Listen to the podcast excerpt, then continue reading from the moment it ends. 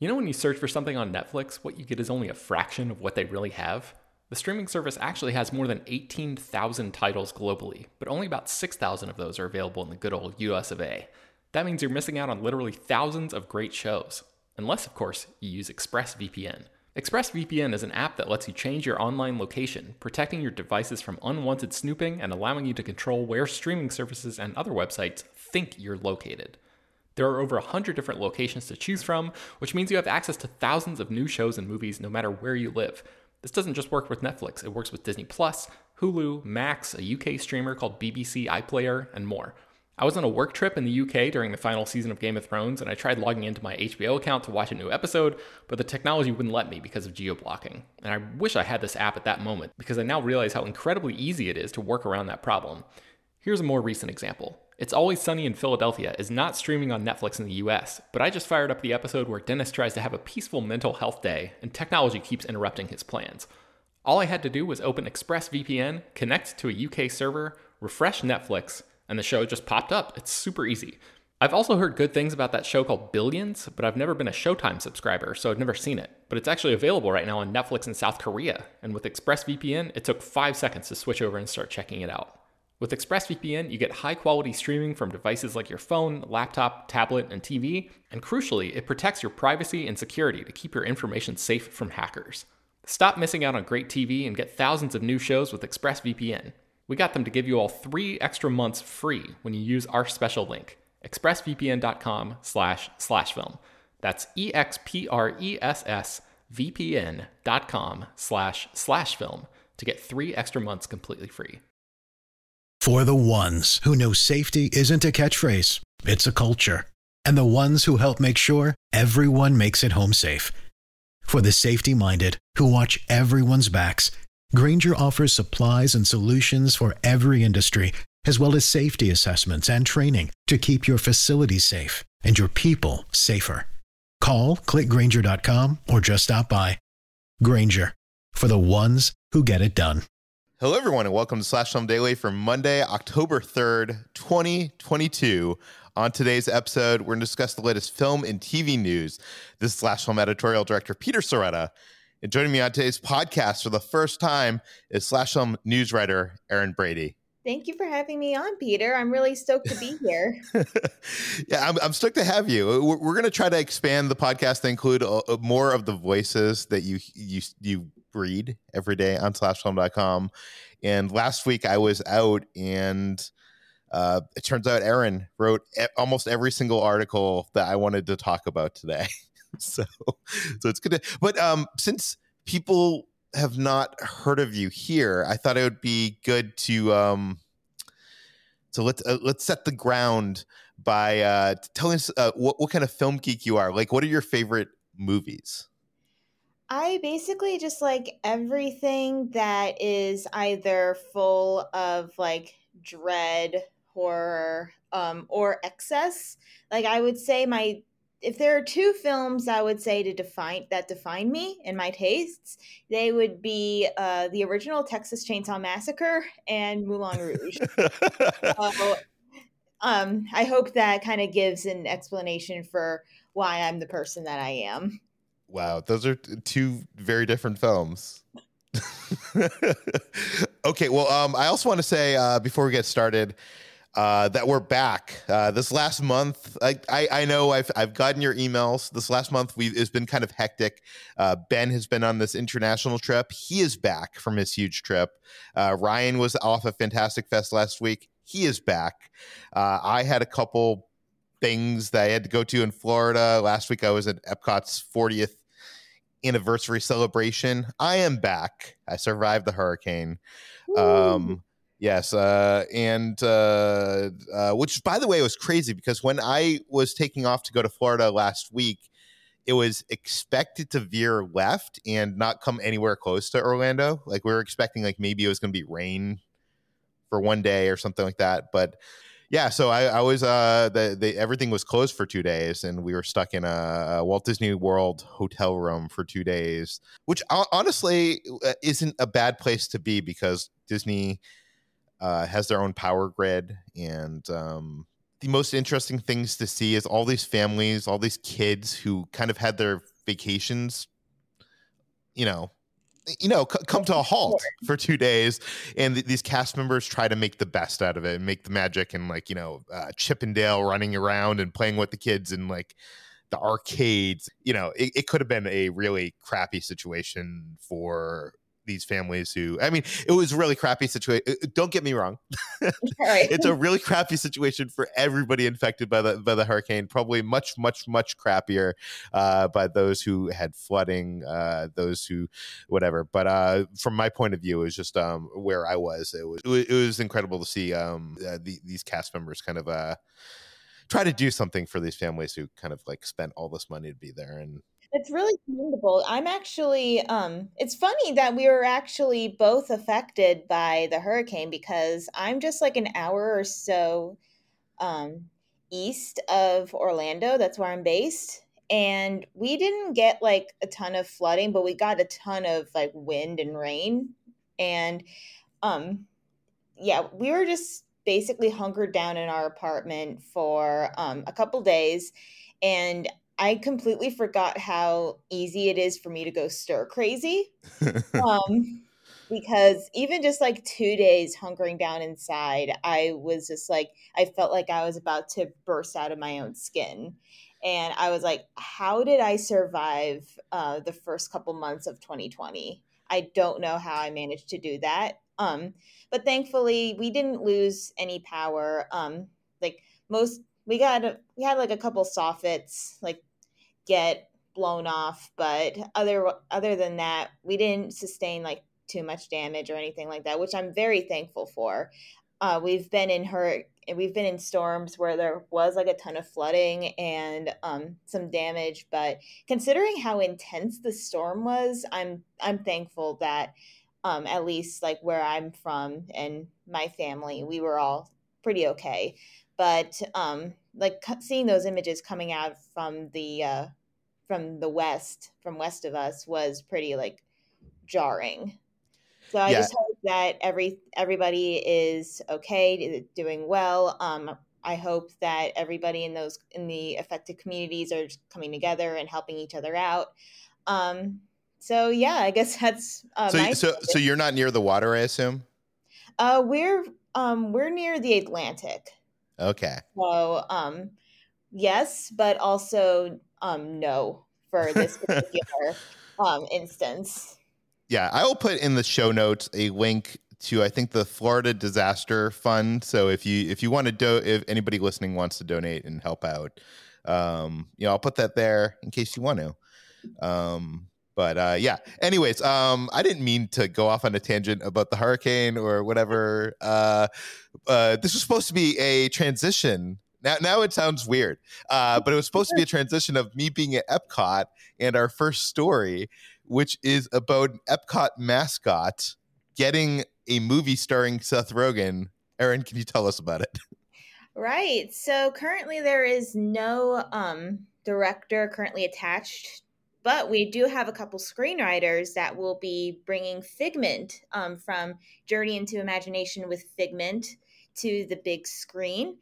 Uh, they are Dan Hernandez and Benji Summit. Um, and while those names might not immediately ring bell, ring bells for you guys, they are the they are the screenwriters behind Pokemon Detective Pikachu.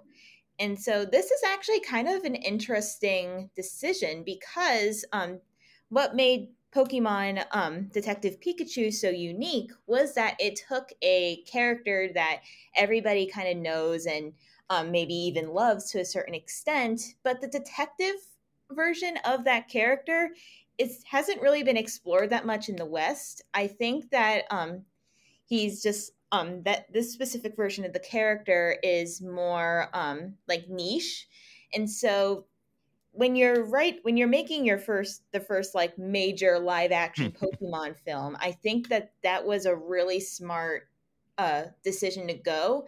Kind of introduce the idea of real world Pokemon, but through the lens of a character that may not be as um, instantly recognizable.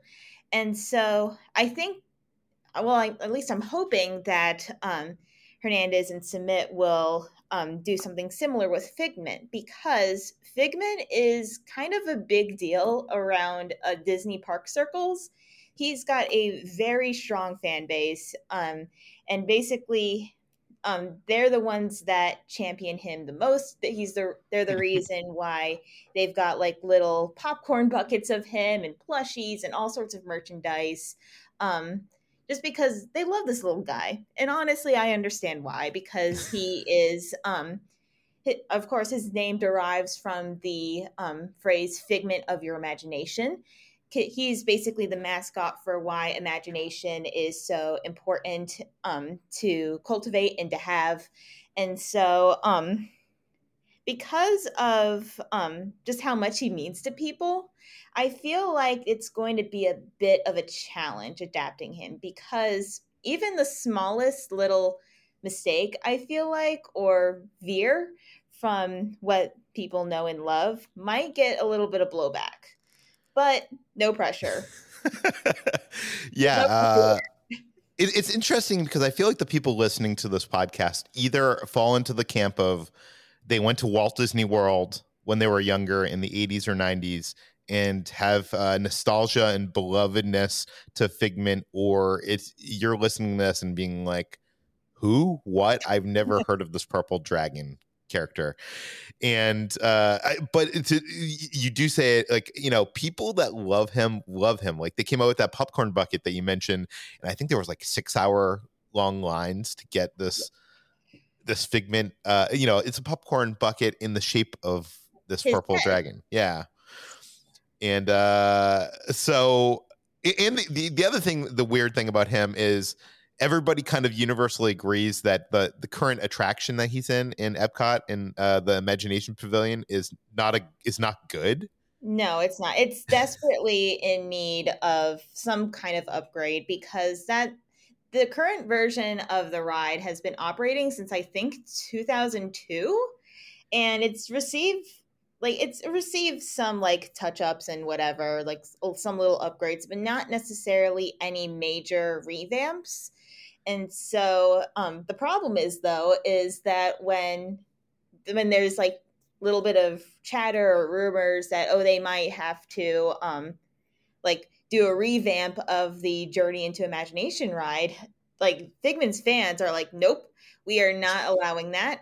um and so it's a weird um it's a weird sort of situation, but um I think it also um I, th- I think it'll also be really good, because there is a lot that you can do with the Figment character, especially with the um notion that he is the embodiment of the power of imagination.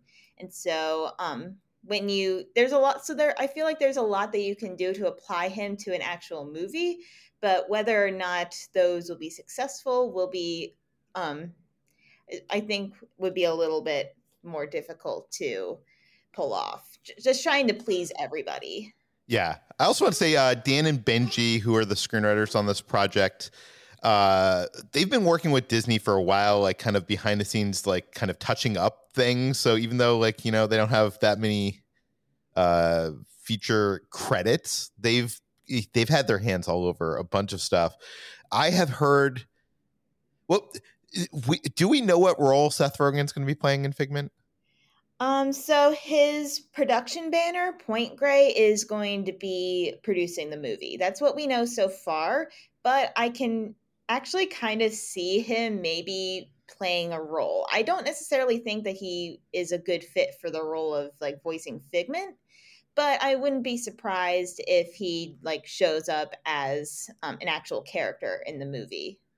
Well, I think I, I think you are very wise. I think I, I had seen a couple people say that he was going to be voicing Figment. I do I do not see that at all.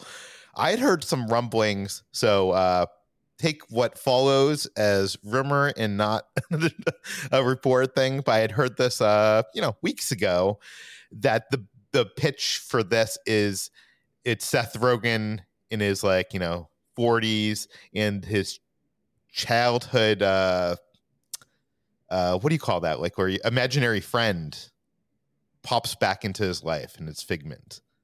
So that's so basically Christopher Robin. I, I guess so. I mean, I'm not I'm not saying that as like a dig to the story. I'm just saying that that's kind of that's kind of the entire point of Christopher Robin. Yeah. Um, but like it could be more comical in that sense. I feel like it I feel like um I feel like Christopher Robin is a bit more like bittersweet um in that sense, but with the people involved in this Figment movie, it could be a more lighthearted approach if that's um what yeah, if, is happening. And also the character's more fantastical. In in the ride, he's taking you into like, you know, his his world, which kind of is turned upside down and it's all different colors and stuff. So I, I could definitely see like the psychedelicness of uh, a fun, more fun, it, not, not, not, very unlike Christopher Robin uh, movie. Uh, but okay, we, we should move on from Epcot and Figment. And uh, let's talk about uh, Colin Trevorrow. Uh, he did an interview with Empire recently, strongly hinting that there's going to be a lot more Jurassic World movies to come. I will read his quote that he gave to Empire. Uh, this movie clearly takes an, a real interest in creating new characters that a new generation is going to latch onto. I never knew that this w- was the ending of the franchise until I saw the marketing. Those guys are brilliant at what they do. But for me, I think it might have been clearer if they had said the end of an era, as opposed to all of it, because regardless of the cynical approach, of course, they're going to want to make more money, which is what Jurassic World was about. A new dinosaur fan is born every day. Um, and he goes on uh, later to say, I specifically did something different than the other films in order to change the D N A of the franchise, the previous five films and plots about dinosaurs. This one is a story about characters in a world where they coexist with dinosaurs for the franchise to be able to move forward because it's inherently unfranchisable. There, uh, there probably should have been only one Jurassic Park, but if we're going to do it, how can I allow them to tell stories in a world which dinosaurs exist as opposed to here's another reason to go back to the island? Okay. Um, There's a lot is- to unpack there, right? Yeah, um, well, he's right in one sense, and and that is the fact that Jurassic World is inherently unfranchisable, um, or however he said it, because I feel like this is kind of um, bold for him to say, considering Jurassic World Dominion wasn't exactly that popular among um, among like fans and critics. Of course, like it made money. Of course that, but um, the overall fan reception to it was very mixed. And um, I don't necessarily, I'm one of those people who um, just only likes the first movie. Um, I know that that's not like a, that that's not like a hot take or anything like that. But um, I feel like the more you, I feel like Jurassic Park and Jurassic World and um, to that extent is a concept that um, you can't really stretch out all that much. And now, if as we saw in Jurassic World Dominion, they're kind of just like uh, making up stuff. Um, they're like pulling at the um, pulling at strings almost in order to find something noteworthy to talk about. Because in all honesty, Jurassic World Dominion wasn't really about the dinosaurs. I mean, they were there, but um, yeah, they weren't necessarily like the weren't the uh, major. Well, I think that's what he's trying to say. He's trying to say he made it more about the characters, which is kind of funny because I didn't read his full quote, but then he went on to list all the characters and he just named the actors' names as if he couldn't even remember their characters' names.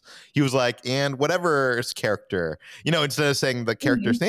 name. And if you're the director of the movie, you can't even remember the names of the characters that you're like trying to say. He created this whole new, new yeah. characters that a new generation is going to latch onto. And then you can't even latch on to them. Yeah. I will say I, I, I am a defender of his original movie, Jurassic World. It, it, it Listen, it's not a great movie, but I think it is like the second most entertaining Jurassic uh, in the Jurassic franchise, uh, which isn't hard, as you said. Like the right. other movies are not great, but I did not like uh, I enjoyed Jurassic uh, uh, Jurassic World Dominion because it's so stupid.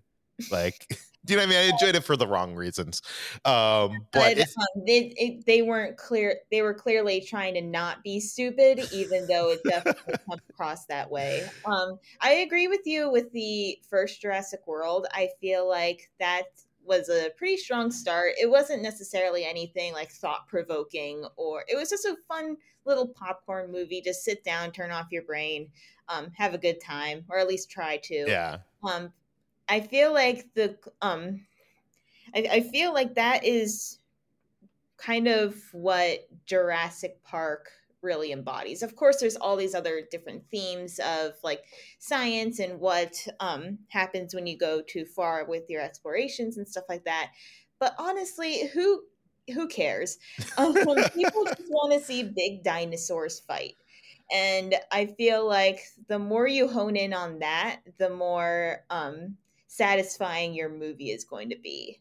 Well, to me, like, I know a lot of people like to harp on uh, Jurassic World Dominion not being about the dinosaurs and it being about locusts, which wasn't even the biggest complaint I had. My biggest complaint is he spent this whole trilogy trying to get all, us off the island, and then he just invents another island for the dinosaurs to be at that we go to. So I don't know. It just seems so ridiculous. Uh, um, I don't know. Uh, I don't want more. It's getting really repetitive. Yeah. I don't want more Jurassic World movies. Although I do think what he had set up in uh, Fallen Kingdom was actually kind of interesting. Like dinosaurs all over the world. That would have been cool to explore. We didn't I get to explore that. I think that um, in order to really... Um, like bring new life back to this franchise, you need to go all the way back to some of the original plans for the sequels and start introducing human dinosaur hybrids. I want to see that go back. If you, um, Colin, if you're hearing this right now, I am begging you to uh, bring back the dinosaur human hybrid idea because I want to see that very badly. You, I, you will, I can guarantee that I will buy a ticket opening night if that happens. So just wanted to put that out there. Human dinosaur hybrids, baby. Let's go. You know what I'd like to see them do with uh, the Jurassic franchise? It's, I think what you're saying, where you make smaller movies in different other genres. Like, so you could make your horror movie. You could Marvelize it in, in a way, I guess. Uh, n- not in the sense of it being a cinematic universe. But, right. um, you know, uh, I, I don't know. I, I just don't. I don't know. I don't see there being a future of Jurassic, uh, more Jurassic World sequels. I could see there being, there's definitely going to be more Jurassic movies, right? Because, mm-hmm. I mean, it's like, why would you turn off the money printing machine? You right. don't. But, um, yeah. Uh, okay, let's move on. Let's talk about uh, Marvel's Armor Wars T V T V show. This is um when they were at Comic-Con and Kevin Feige was on stage and he like showed the, you know, the next uh, two phases, the Marvel Cinematic Universe. Armor Wars was missing off that plan, and that led a lot of people to think that maybe it had been cut. And then at D twenty-three, uh, it was mentioned that it's kind of gonna uh, Secret Wars is gonna lead into Armor Wars, so we knew that Armor Wars is still happening, but now it seems like it's happening in a much different way. Tell us about it. Yes, so um. Armor Wars is now going to be developed as a feature film. Um, it was going to start production earlier, um, early next year, but that's a little bit more murky now considering there's going to be some restructuring going on. Um, however, it looks like what we, the people that we know from the creative team, especially uh, screenwriter Yasir Lester, will be continuing to helm this film. He'll be um, the he was going to be the head writer for the Armor Wars miniseries, but now he will be the screenwriter for this film. Um, as far as we know, um, there hasn't been a ton of um, other like um, other there. There haven't been a ton of other names like thrown into the mix in terms of like production. I don't think that there were any directors publicly announced for the miniseries. And so I don't think there's a director currently attached to the film. And I would assume that um, Don Cheadle and I believe Walton Goggins, they will still be on uh, reprising their roles from the M C U. Um, I actually think this is kind of a smart idea. And this, not only because Armor Wars in and of itself is not that particularly long of an arc. It's only seven issues or so. And I feel like a lot of the, like the key points in that, in that arc can um, easily be translated into a feature rather than dragging it out across like seven, eight, nine episodes. And so um, I think it'll also really help um, Secret Invasion, because that will be, that miniseries is going to be tying into um, Armor Wars in some way, because of course um, you've got Rhodey in there playing some sort of role. Um, and so I think that having Armor Wars as its own movie will give Secret Invasion enough time to just kind of be its own thing, instead of being just there to extend the storyline, the great, the grander storyline of the Marvel Cinematic Universe. I think that's a problem that um, a lot of later entries in this franchise have um, fallen into, because everything just seems to exist purely to go on to the next entry. Nothing is really s- sitting by itself. And hopefully now that there'll be a little bit more time to um, for Armor Wars to like get off the ground and um, develop and stuff like that, that it will allow Secret Invasion to kind of be by itself in a, a little bit, be um, its own thing, be appreciated as its own thing. But of course, um, that this is, that's just my opinion. Yeah. Um, and so that's what I've got so far. Yeah, I think you make a good point too, because there's been a lot of criticism of the Marvel T V shows as being kind of stretched too thin. Like mm-hmm. um, Hawkeye, I think would have made a great two-hour movie. Oh yeah, Hawkeye was stretched way too long. That we could have had like several uh several plot points in that series just like cut out completely. And or, I think Hawkeye was originally going to be a movie, but they um but they developed began developing it as a T V show for whatever reason. Yeah, and, and Moon Knight as well, I think would have been better serviced as a movie. Um mm-hmm. a, a shorter movie. It felt like they were kind of, you know, just trying to burn some fuel to get to the next episode at some point. But um, yeah, no, I am all for Armor Wars being a movie. It also means that they get a bigger budget, because yeah. these Disney T V shows, I mean, even though they seem bigger than a lot of stuff on other T V, they mm-hmm. still you, you still see them suffering from the budget of it being a T V show over a movie. Yeah. So, um, mm-hmm. oh, there was another big Marvel story that hit while I was gone. And uh, this is Deadpool three. I'll, I'll set it up, and then you can tell us about it. Um, so we had heard that there was going to be this road trip movie uh, with Deadpool and Wolverine, but then Disney bought Fox, and then those plans got shelved. And then uh, you know, we had heard that Disney was interested in actually making a third Deadpool film, and that it would actually be set in the M C U. And then last week, Ryan posted a video to Twitter. And what, what did the video tell us? Well, if he is still to be believed, because he, we all know that Ryan Reynolds honestly just likes to pull stuff online, um, pull a little tricks and gags. But if this is to be believed, if we're taking it as purely face value, then Hugh Jackman is going to be returning as Wolverine in Deadpool three in some capacity. While um this isn't while the extent of his role wasn't um like shown or teased or anything like that, he will be in it in some capacity, one way or another. Um so far it seems like he might have a big role, considering the tentative logo for Deadpool three is going to be a Deadpool signature logo with a few scratch marks on it. Um, and so that, that kind of is, you can kind of assume that he's going to have a major role in it, but we never know. Uh, um, I, I take this as, I don't know. I, I take this as more than like, he's going to appear in a couple of scenes. And I take this as, this is a Deadpool Wolverine movie.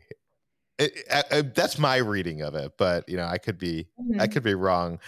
Uh, I I will say that it is weird because he begins the video saying like, "I'm sorry we couldn't make it to D twenty-three," and it seems to me that this video was made to have been played at D twenty-three mm-hmm. two weeks ago, but they instead decided to wait and post on Twitter instead. Yeah. I forgot that D twenty-three even happened. I'm sorry. I, I, um, I but was. He, at, but he wouldn't mention D twenty-three for no reason, right? Like, right. Oh no, that's weird. Mm-hmm. Uh, but um, what's also weird is how this kind of solidifies, and of course, we all kind of knew this. Um, especially now that the multiverse has been firmly established within the Marvel Cinematic Universe. Um, but it's kind of proven that because the multiverse is now such a prominent thing in this franchise, there's not really any finality anymore. And let me explain. Let me explain why. Um, as soon as I heard the news, um, or as, as soon as I saw the video, the first thing I thought of was Logan.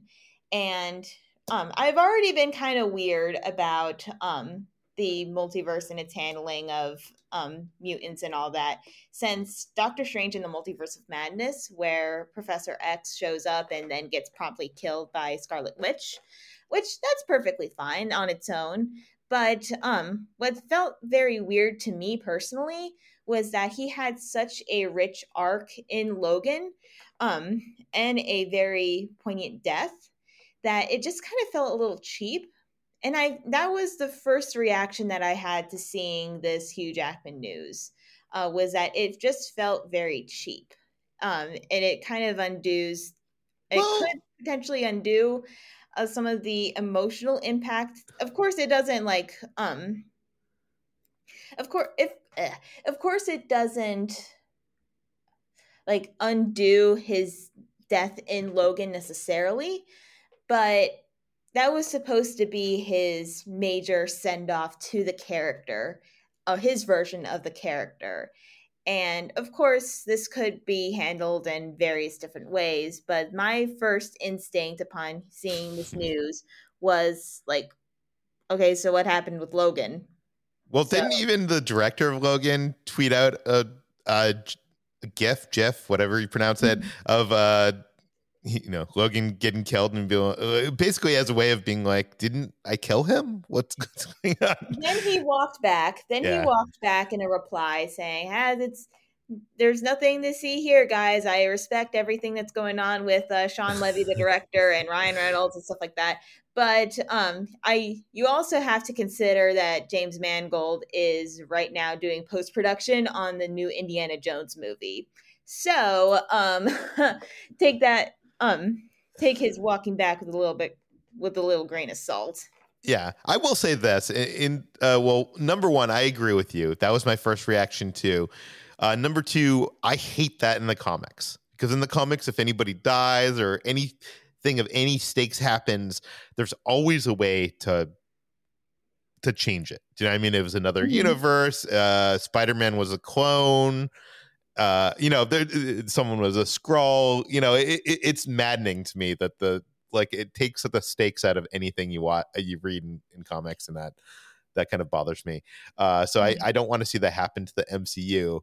But I will say, in defense of of this, uh, well, Ben wrote an article. It's interesting. Yeah, if ben, they're going to be going with the original road trip idea, that's a really interesting. Um, segue, I feel like, because um of course it could like end up leading into the definitive M C U's version of Wolverine, or it could just be um a recontextualization of um the X-Men movies before going on to this new chapter for the mutants. um I'm not going to direct I'm not going to like completely write it off, but I'm still I think I'm just still processing it and what it means for um, the multiverse, the M C U, um, the um, the context in which the original movies were made, all this other stuff. It's still um, it's a bit weird, but I'm um, I'm eager to see um, what if they pull it off. Yeah, we we also have to acknowledge that there is the possibility that this is not retconning things, that this isn't a multiverse. Uh, Ben on the site wrote an article, Every Way Hugh Jackman's Wolverine Could Return in Deadpool three. And, and one of those is acknowledging that, you know, uh, Logan takes place in the future, mm-hmm. right? Like, uh, I'm I'm not sure what year. Did they even say the year in the movie? I'm not even sure. But like this, I think it was like one of those near future sort of things, but the actual... Um, where like everything kind of looks the same, but like th- a couple of the technologies look different and all this other stuff. Um, so I don't think a, an exact year was set other than um, just like the near future. Yeah. So it's possible that, you know, this takes place before Logan and this doesn't retcon the events of Logan technically, but also this takes place in the M C U. So does that mean Logan and X-Men and everything took place in the M C U, which doesn't seem likely to me? It seems like your assumption is probably more likely mm-hmm. that this, uh, that Wolverine is from another multiverse, which also com- becomes confusing because then you got to explain that in Deadpool. You also have to explain, um, Uh, Namor and Miz Marvel as well, because they are officially mutants in the M C U. Yeah. So what's going on there? yeah, I don't know. Oh, okay, we have one last story I want to talk about today. Uh, I know we have a lot today. We usually go thirty minutes, but we're going a little bit over time today. Uh, so we we have a director for Now You See Me three. Aaron, tell me about that. So this is going to be a name that many of you are probably going to be familiar with, and that is Ruben Fleischer. He recently directed um, the Uncharted adaptation, um, but he's also done stuff like Venom, uh, both Zombieland movies, um, and just a bunch of other stuff that you're probably familiar with. Good uh, popcorn direct, popcorn, good popcorn film director. And so he was recently announced to be the director for Now You See Me three, which has actually been in development since twenty fifteen. um, so what took so long? It's probably so the delay has probably been because of the script. The first, the initial script for the film was started at around twenty fifteen when the, this news was announced. Um, and it was going to be written by Eric Warren Singer. Um, however, things just kind of went silent, um, and pretty dead. And so with Fleischer now on board, it was revealed that um, Singer is no longer going to be the primary um, screenwriter, and that um, it will be re- that his initial script will be retooled by Seth Graham Smith. However, elements of his script will still be present in the this new version. It's not going to be like a complete re, um, it's not going to be a complete rewrite or anything like yeah. that.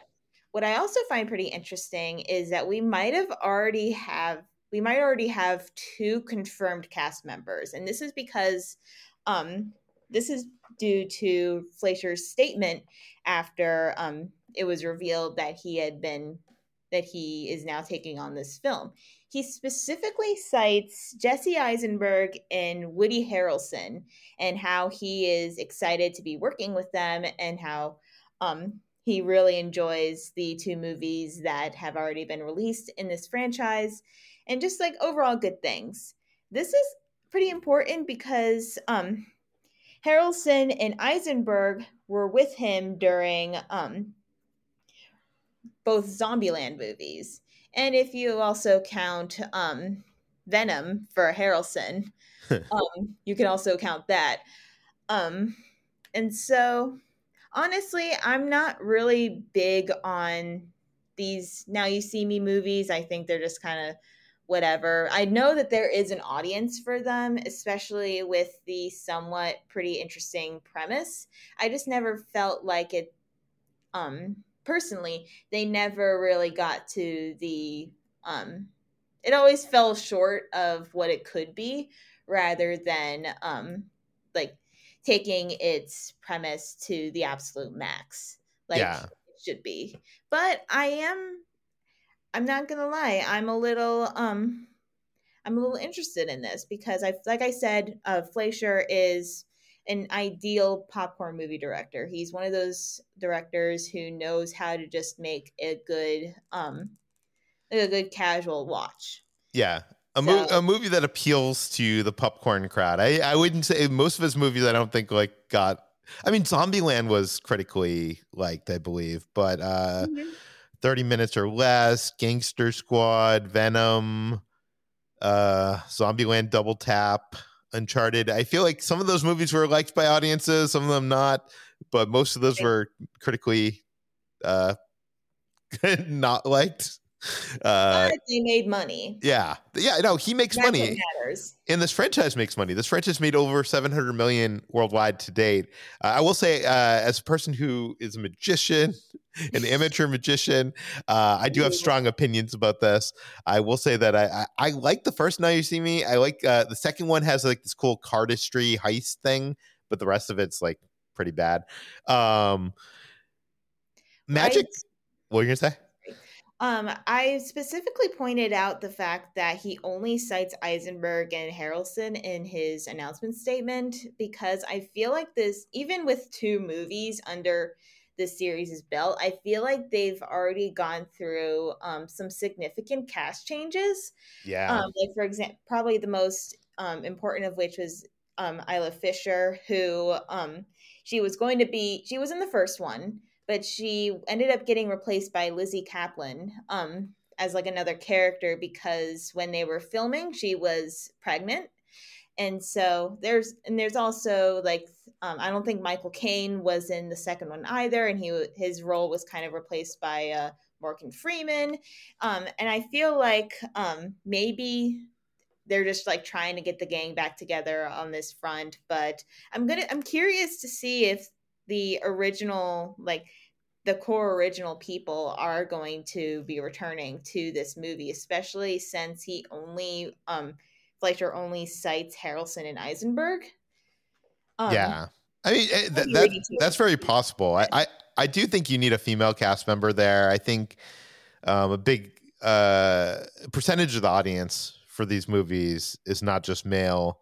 Mm-hmm. Um, so they, they want to see themselves re- represented in, in the main cast. Uh, but yeah, you, you'd probably have to replace another character to do that, because I don't see them coming back. Uh, I will say this. Okay. Uh, oh, I've heard a lot of criticism of these movies, uh, that people don't like the C G and how they use C G for the magic, and they wish it was more practical. I, I think that's the least of, uh, these movies' worries, but it is a problem. And I was thinking, well, first of all, the, Uh, magic is hard to do in movies, because um, if someone's like trying to escape someone and use magic to escape, like magic is all about me spending way too much time to practice and create a thing so that you won't know, how, you know, how it works. And you can't just like, you can't impromptu magic. Do you know what I mean? Like it, it's mm-hmm. something that like has to have been spent like, way too much time has had to, been spent on creating it. So it, it's not something you could just like pull out of your pockets and do something in like uh, an escape scene. So it's hard to do in movies. But I would say, I think for me, the pitch for this would be, can you Tom Cruise it? And by that, I mean, could they make a Now You See Me movie where the pitch is that all the magic you see in the movie is this grand spectacle, amazing stuff, but it's all real, no camera tricks, no C G. You know, it's the actors either doing it or, you know, maybe stunt doubles or, or, or whatever, but it's, you know, presented in a way that's spectacle of like, oh, this is really happening. Maybe, maybe that would bring more people in. I think I think that is a real possibility, especially with the gap in between um these movies. Uh, like the last one was made was released in twenty sixteen, and it's twenty twenty-two now. It's going to be it's probably not no offense, the series is probably kind of forgotten in most people's like immediate um minds. I feel like if we were living in like the non-streaming world, this would be like a movie that'd play on T N T, and you know, dads would watch it in the background. Right? But like, does anybody yeah. pull up Now You See Me on streaming these days? I don't know. Probably someone just to like, just to have something on. But I don't personally, I'm not going to be the type of person who's like, hmm, I don't know what to watch today. I think I'm going to watch Now You See Me. I, I, if if you're that person, more power to yeah. you. But I've never encountered somebody that I would think would do that.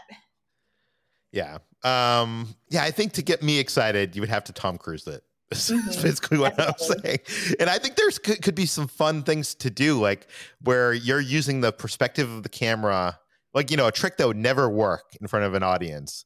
That's mm-hmm. literally just like played from the perspective of the camera to amaze people and be like, how the heck did they do that? And maybe even expose it. And, you know, then, you know, you later find out how things work and stuff. But anyways, okay. I think we've talked too long about Now You See Me three. uh, you can find more of all of our work at slash film dot com. You can find this podcast on Apple, Google, Overcast, Spotify, all the popular podcast apps. Please feel free to send your feedback, questions, comments, concerns to us at peter at slash film dot com. And please rate and review this podcast on Apple Podcasts. Tell your friends, spread the word, and we'll see you tomorrow. This is the story of the one. As a maintenance engineer, he hears things differently. To the untrained ear, everything on his shop floor might sound fine, but he can hear gears grinding or a belt slipping. So he steps in to fix the problem at hand before it gets out of hand. And he knows Grainger's got the right product he needs to get the job done, which is music to his ears. Call, click Grainger dot com, or just stop by. Grainger, for the ones who get it done. When you need mealtime inspiration, it's worth shopping Kroger, where you'll find over thirty thousand mouthwatering choices that excite your inner foodie. And no matter what tasty choice you make, you'll enjoy our everyday low prices, plus extra ways to save, like digital coupons worth over six hundred dollars each week. You can also save up to one dollar off per gallon at the pump with fuel points. More savings and more inspiring flavors make shopping Kroger worth it every time. Kroger, fresh for everyone. Fuel restrictions apply.